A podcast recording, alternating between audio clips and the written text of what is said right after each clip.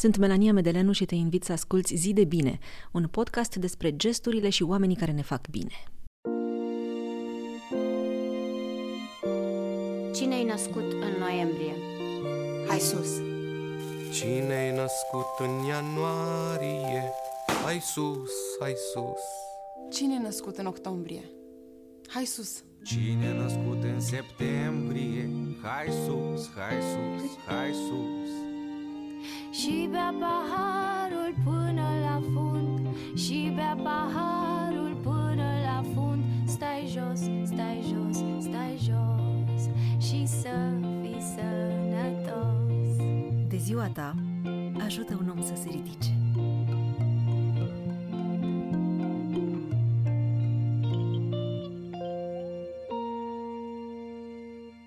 La zi de bine, lună de lună, privim în ochi o suferință, un neajuns, o nedreptate. Am transformat o dubă într-un duș mobil cu care ne-am plimbat prin 13 sate din Moldova, unde mai bine de 500 de copii au făcut duș, mulți pentru prima dată în viață. Un autobuz scos din circulație, o răpciugă, e astăzi un after school social pentru aproape 400 de copii dintr-un sat de pe lângă Brașov. Iar pacienții de la Bălăceanca culeg rod și rost după ce am sădit pentru ei o grădină terapeutică. Toate cu ajutorul sponsorilor și al oamenilor care au ales să-și doneze ziua de naștere, timp, idei sau bani.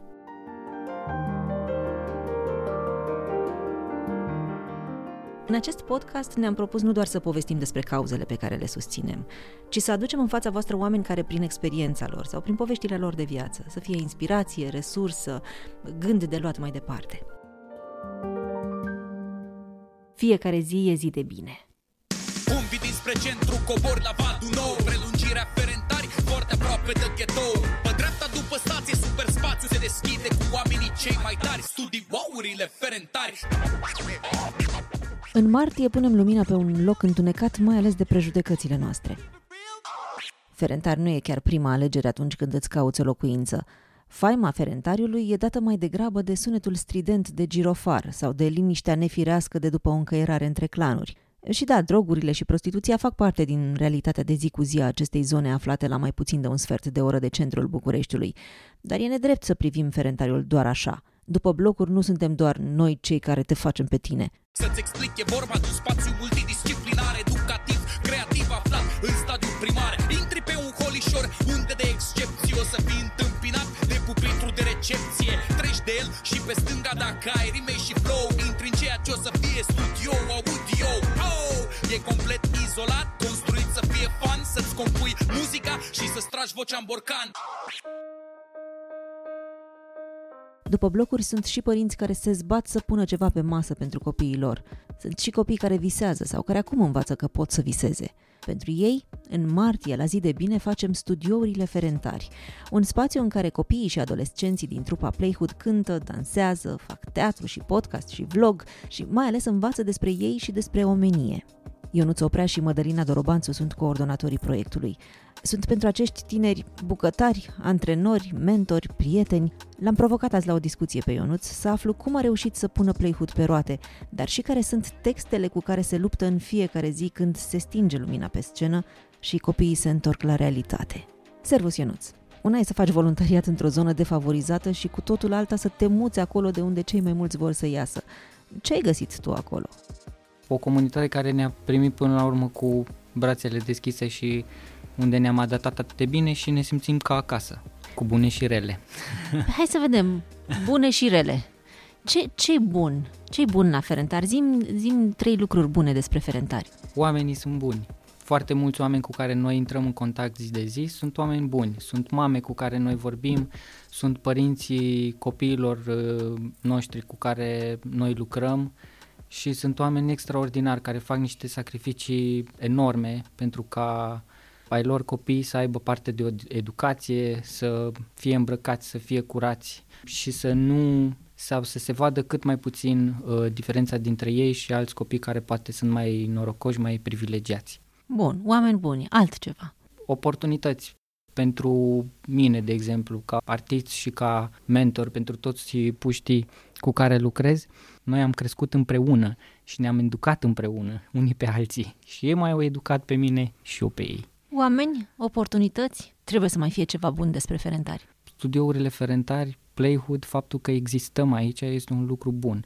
Faptul că există o trupă de teatru a cartierului unde copii și adolescenți pot să vină și să joace și să apară pe scene și pe ecrane alături de artiști consacrați și producătorii din branșă și tot felul de oameni din tot felul de domenii, ăsta e un lucru bun.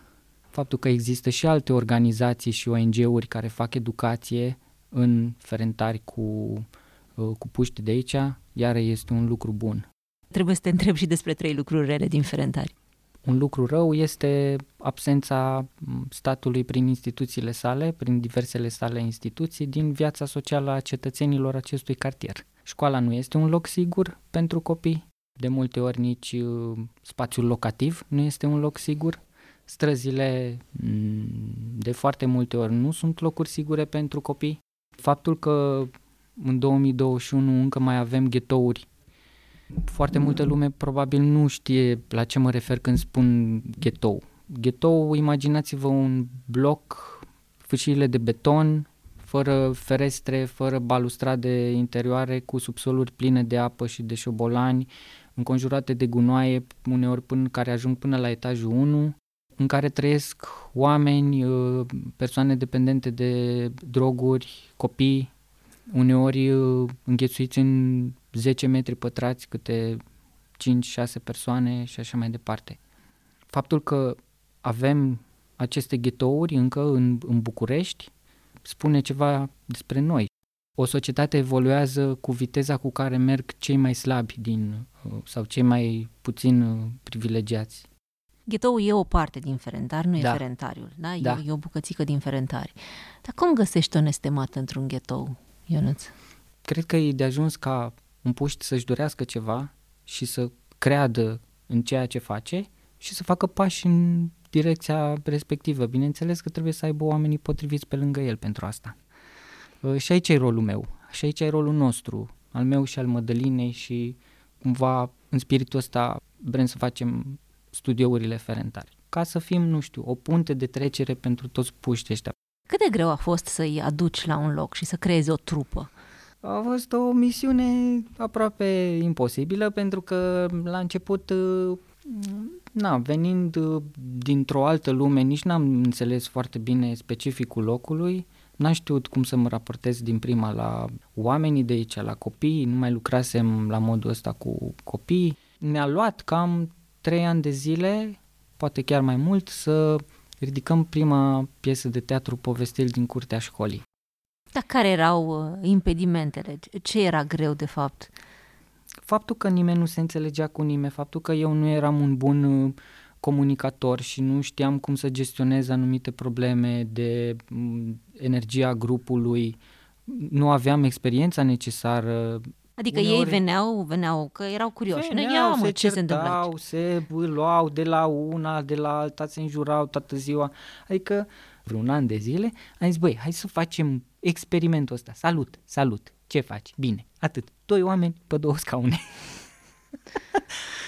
tu vrei să știi cât mi-a luat să facem chestia asta. Tot timpul era un conflict, tot timpul cine vrea, să- cineva voia să demonstreze ceva, să fie în față, să ia prin planul și așa mai departe. Eu la fiecare piesă încep, a, mă duc așa frumos, facem prima citire și le spun, dragilor, nu există rol principal. Toată lumea are aportul lui egal, absolut egal și echitabil în această distribuție, în această situație. Nu mă mai crede nimeni. Zice, "Uh, da, dar eu am mai multe cuvinte decât cu tare. Na, na, nu suntem egali. Cum sunt copiii ăștia din, din trupă? Sunt aproape 30 în trupă acum. nu? Da, e trupa de teatru și există comunitatea din jurul nostru. În trupa de teatru sunt cam 10 puști. Trupa de astăzi nu mai are nicio legătură cu ce va fi peste 3 sau 6 luni. Asta pentru că cei care sunt mai vechi în trupă încep să îi crească pe cei mici și ei la un moment dat își văd de viețile lor sau fac altceva sau se duc în, în alte zone, ceea ce noi încurajăm. Adică noi, noi nu vrem să clădim aici actori și actrițe și nu știu Dar ce vreți voi? să îi încurajăm să-și urmeze visul oricare ar fi el. Pretextul ăsta ne dă ocazia și să, și să vorbim uh, deschis și într-un cadru sigur în care puștii să se simtă în siguranță, să nu se simtă criticați sau uh, vinovați pentru ceea ce visează. Deci tu practic construiești la încrederea lor în propriile forțe. Da, cam asta ne propunem să facem. Cât de des în discuțiile pe care le purtați și care teoretic sunt uh, în primă fază măcar despre piesa pe care urmează să o punem în scenă, cât de des se transformă în discuțiile astea în discuții personale despre ce se întâmplă acasă, despre ce se întâmplă la școală sau pe stradă. Noi nu ne propunem să avem discuțiile astea, dar ele intervin de la felul în care sunt tratați cam peste tot unde merg, de la felul în care se raportează oamenii care au puterea asupra lor și cum își exercită puterea asupra lor. Adică? Adică, uite, de exemplu, un, tu ce înveți ca adolescent când un profesor nu poate altfel să te convingă să înveți decât dacă te amenință. Și toată lumea din jurul tău face la fel. Și după aia ne mirăm că există bullying. Bullying-ul nu e o problemă a copiilor, este o problemă a adulților. Pentru că ei iau modele și se iau după, după felul în care se comportă oamenii din jurul lor cu ei și felul în care se raportează la ei. Cu ce alte lucruri se mai confruntă? Ce, ce mai, cu ce mai vin să, să rezolvați? De multe ori ceea ce ni se întâmplă nouă în fiecare zi, uh, lucrurile banale pe care noi le trăim sunt privilegii pentru alții. De exemplu, o jumătate de oră de liniște. Sunt copii care trăiesc, nu știu, în, într-o casă în care tot timpul, sau într-un mediu în care tot timpul se aude ceva. Cineva țipă, cineva zbeară, cineva le dă ordine, pe stradă la fel, sunt tot felul de găști, tot felul de anturaje, tot felul de combinații. Și a venit vreodată vreun copil la voi la o ședință de mentorat și a stat pur și simplu cu ochii pe geam? Da, da, eu am descoperit chestia asta din întâmplare, pentru că da, ne-am trezit dimineața și eu și Mădălina, aveam niște vase prin chiuvetă, ne-am apucat să le spălăm pe acolo și aveam o fereastră mare în bucătărie. Și puștul ăsta s-a pus în fața ferești și se mai auzea un cloncănit de pahar. Uh, Mădălina clipocea din tastatură pe acolo, stătea pe net și la un moment dat am terminat și se auzeau numai așa tastele. Câteva minute, după care zice puștul, Doamna, cât de liniște e la dumneavoastră acasă. Și atunci ne-am dat noi seama, băi, asta e o nevoie, nevoia de, de liniște, de a avea propriul tău spațiu, măcar o jumătate de oră, o oră, în care să mai respiri, să-ți aduni gândurile, să îți mai lași loc de visuri, de planuri. Și uh, de atunci am implementat chestia asta și le-am zis, băi, la mentorat, de acum înainte, dacă vreți să stați uh, tolăniți pe un pat și să vă uitați la tavan, faceți asta. Atunci când nu ajung la repetiții, de ce nu ajung? Unii nu ajung pentru că au prea multe teme sau foarte multe teme, alții nu ajung că au tot felul de probleme. Au mai murit cineva. Cam cele mai dese întâmplări, cam astea sunt. Sunt cu cineva din familie care se îmbolnăvește. Sau unii, na, nu știu, Domnul mi-a fost rușine să vin că n-aveam nu știu ce adidas curați. Domnul mi-a fost rușine să viu că n-am, nu mi-am găsit uh, pantaloni. Noi tot încercăm să-i convingem că e un spațiu în care pot să fie ceea ce sunt ei fără și să-și asume fără să fie criticați și judecați. De exemplu, un puș de la noi, da, care a venit o perioadă, tot așa, după ce a rupt contactul și cu, de fapt de, de, de atunci nu mergea la școală, dar când a rupt contactul și cu noi la Playhood, a început un alt capitol al vieții lui și acum e în pușcărie. Am observat că mai e și chestia asta de rușine, știi? Că ei știu că fac niște chestii nasoale și nu mai pot să dea ochii pe aici cu noi, să, să spună lucrurile alea, știi? Și să, să și le asume. Că știu că sunt nasoale și știu că ne-au dezamăgit pe noi. Uh, noi luptăm foarte mult cu, cu chestia asta. Că, băi, nu faceți lucruri pentru noi, nu veniți aici pentru noi. Vino aici ca să fii tu azi mai deștept decât ieri. Fiecare zi e zi de bine. Acest podcast este susținut de Lidl România, EON Group România și Unicredit Bank, parteneri strategici ai Asociației Zi de Bine în 2021. La început repetați în școala 136, la un moment dat clubul de educație alternativă s-a închis la această școală. Unde ați continuat repetițiile? În clubul de educație alternativă uh, se făceau mai multe activități în același timp și uneori nu era cadrul cel mai bun pentru teatru. Ca să faci teatru îți trebuie liniște, în primul rând. Oamenii de acolo au fost atât de generoși încât au zis, băi, haideți, voi aveți teatru sâmbătă. Și veneau doamnele de acolo de la, de la club doar pentru noi, Să vă practic descrie în ziua ușor. lor liberă, veneau acolo și stăteau ca să ne facem noi artisticăraiele noastre. Dar asta nu a putut continua la nesfârșit. Ideea este că și în perioada în care n-am avut spațiu respectiv, câteva piese de teatru le-am ridicat la mine în garsonieră. Pe câți încăpeați acolo? Câți trebuia. Dacă am avut și am avut și 15, cu cu distribuție de 15 personaje și puneam pe toți în living în semicerc, texte. Îmi place Și cum doi. spui în living, așa de parcă s- sună ca și cum ar fi o chestie super mare, așa, știi? Păi E o living-ul garsonieră. era toată garsoniera. Așa. Era, deci practic e un living și o baie, că în livingul ăla era și bucătăria și și practic o canapea. Aha, deci care practic stăteam. mai încăpea în- între copii cam un ac, un ac și jumătate. Da. Așa. Ceva de gen, o portocală. și, na, eu le făceam paste, ei uh, repetau. Erau atâta de cuminți și de faini în, în, în perioada aia. Pentru că ei se bucurau că aveau și spațiul ăla lor acolo la mine acasă. A fost o perioadă foarte tumultoasă atunci, pentru că am reușit să facem foarte multe lucruri într-un timp foarte scurt. Și atunci ne-am dat seama, băi, noi, ne trebuie spațiul nostru, băi, nu se mai poate, noi pierdem vreme, noi pierdem ani de zile doar din cauza asta, că nu avem locul nostru. Ați repetat în garsonieră, a venit pandemia, imposibil să mai repetați în garsonieră, că na, Nu se mai distanțare fizică, socială și de toate felurile. Cum a fost anul ăsta în care nu ați prea apucat să mai repetați? S-a rupt trupa? Aproape, nu chiar s-a rupt, dar nici mult nu mai avea, pentru că în primele trei luni de zile noi n-am știut ce să facem eu și cu Mădălina pur și simplu nu știam ce, care e treaba cu virusul ăsta și am plecat la Sibiu și am ținut legătura cu ei doar prin, uh, prin internet. Ei sunt total dependenți de socializare, de um, chestia asta, contactul direct și faptul că s-a rupt chestia asta și la școală și la Playhood și în anturajele și cercurile lor de prieteni va cauza niște depresii pe care noi le-am sesizat după vreo două, două, trei săptămâni. Numai că nu aveam ce să facem.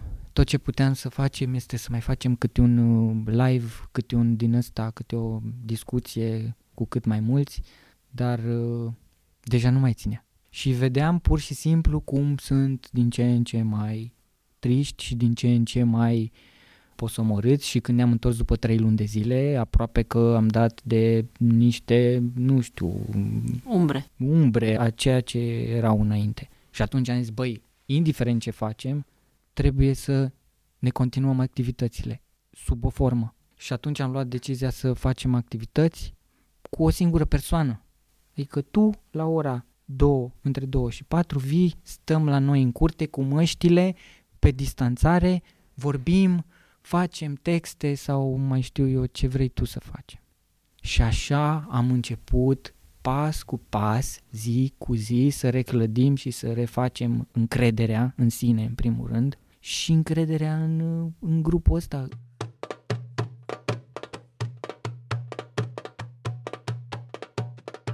A fost momentul în care ai avut pentru prima dată curaj să mergi cu ei pe o scenă, o scenă adevărată? Am fost la, în curte la Fabrica, Mhm. la un eveniment. Am jucat o scenă care se numea Cerșetorii, în care era vorba despre doi cerșetori. Unul dintre ei era Marian și altul era Bondi, un tip... Ăștia doi, Marian și Bondi, erau, erau total simbiotici. Ei puteau să comunice, aveau un, un, un gen de ăsta de comunicare non-verbală, senzorială, puteau să stea cu spatele unul la celălalt și știau ce fac și e- era o, o conexiune din asta care se întâmplă foarte rar. Și ce făceau puștii ăștia pe scenă era, erau momente pur și simplu, momente de te uitai ca la, exact ca la niște actori mari, profesioniști.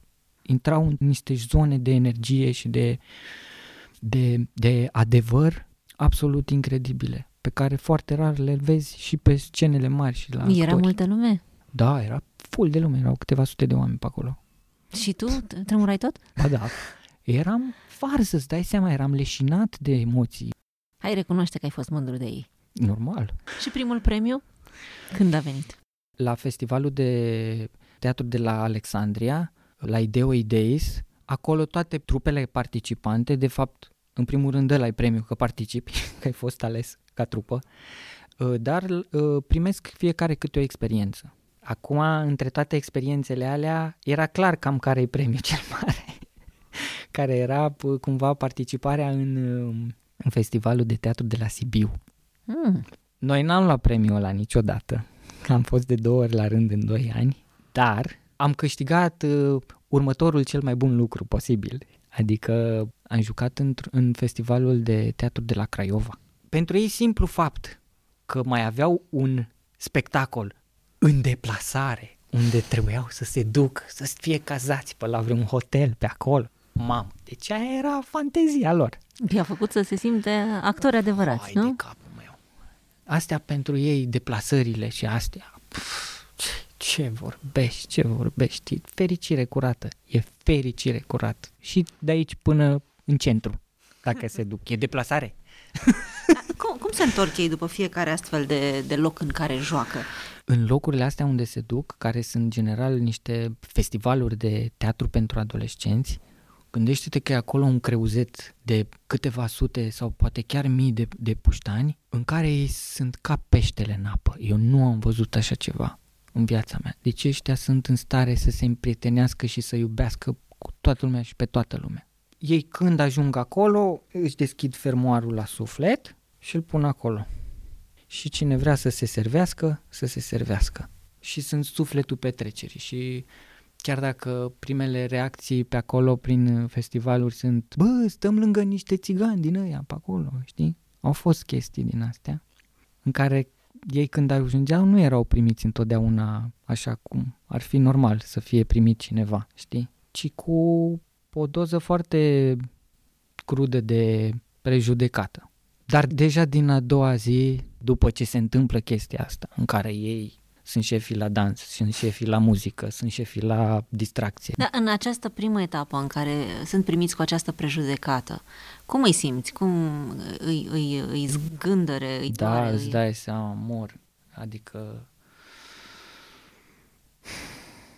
cam peste tot unde ne ducem, ne întâlnim de chestia asta, inclusiv când merg cu ei la metrou, să știi. Când merg cu mai mult de doi puști la metrou, de fiecare dată, dacă vrei să vii cu o dată cu noi, să filmezi așa dintr-un colț cu telefonul, te faci, să nu, să nu te vadă nimeni, de fiecare dată, gardianul sau ăla care e metrou paznicul sau cum îi zice, vine așa, cică discret, wink wink, și se pune ostentativ în fața noastră. Pur și simplu ostentativ. Adică v-am ginit, bă, v-am ginit, sunt aici. Adică e clar că asta e, face parte din procedură, da? Vezi doi, trei care mai, care nu-s ca tine, trebuie să fim atenți, trebuie să cercetăm. Mai mergem cu darabanele astea după noi.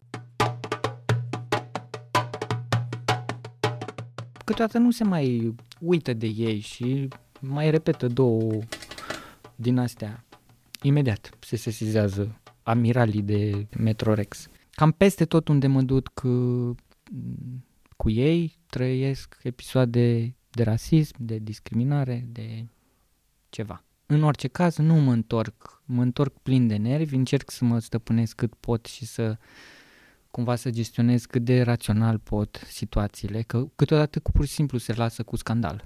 Pentru că ei răbufnesc, că nu suportă, că văd nedreptatea care le se întâmplă în ochi, în față și văd pe ei, știi cum se raportează la chestia asta și cât de mult îi doare și cât de mult îi afectează și Care e rolul Playhood în problema asta? Crezi că faptul că sunt în trupă face să se mai șteargă din, uh, din etichetă?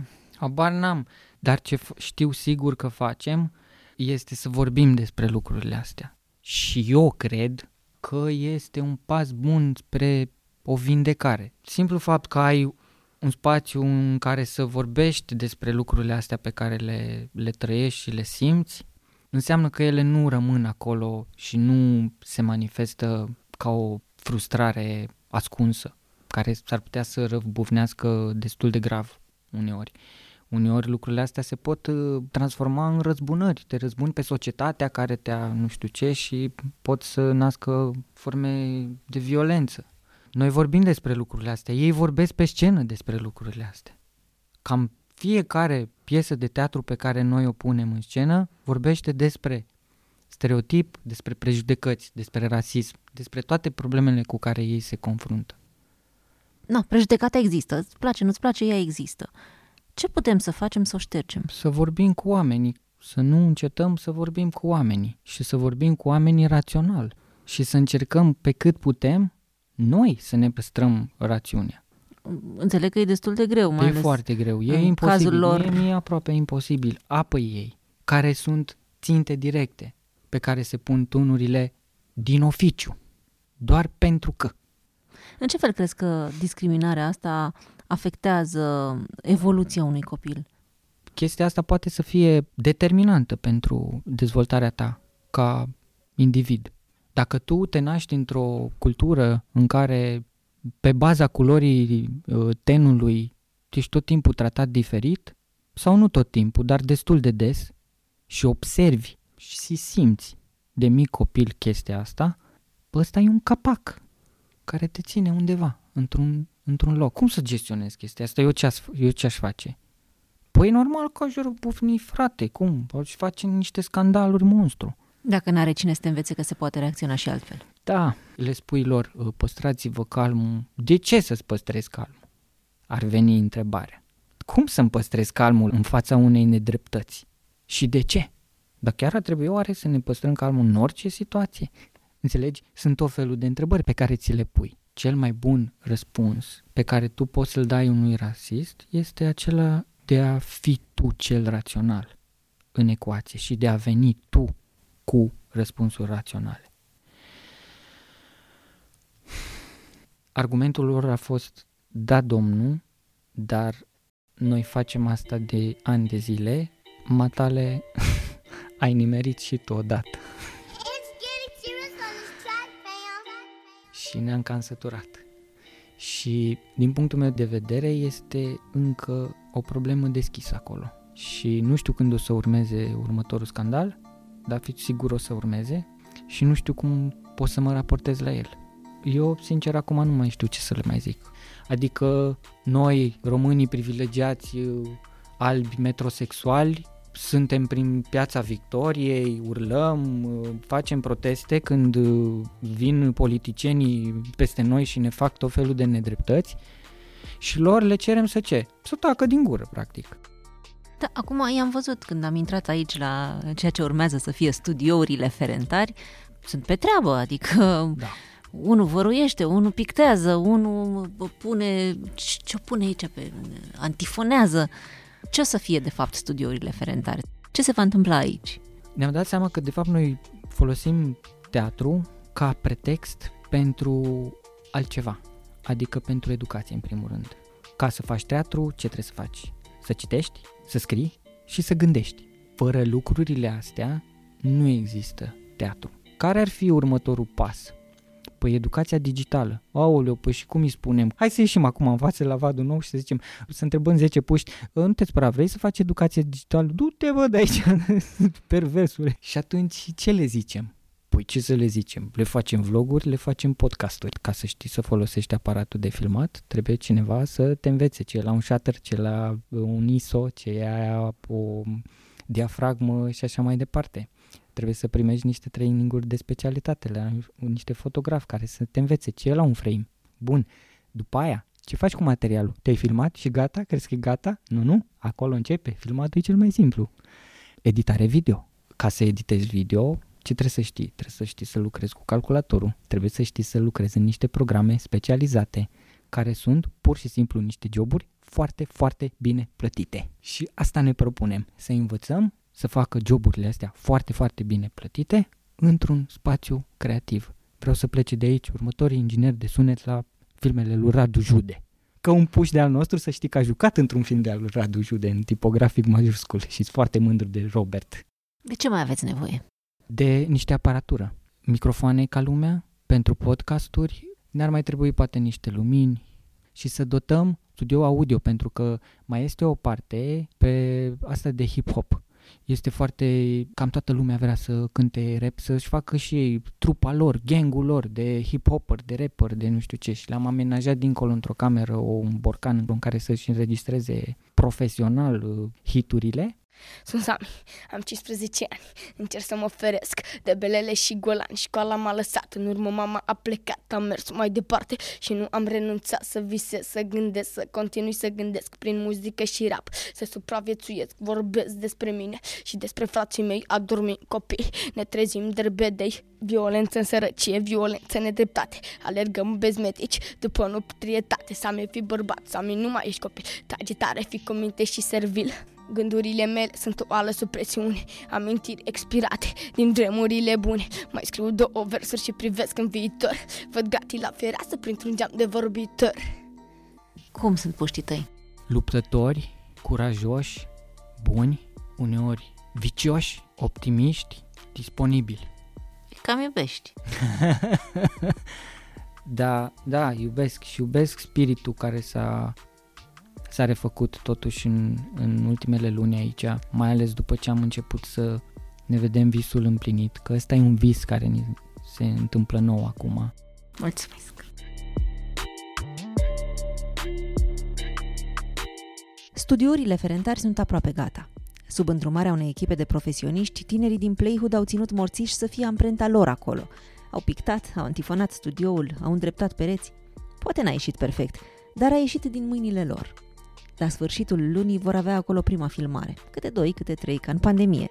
Azi un vlog, mâine o piesă de teatru, poi mâine poate o meserie. O șansă în plus. Dacă vreți să-i susțineți, trimiteți sus la 8845 pentru o donație de 2 euro pe lună. Și le-ar prinde bine oricând și o încurajare. Îi găsiți pe pagina de Facebook Playhood. Să auzim de bine!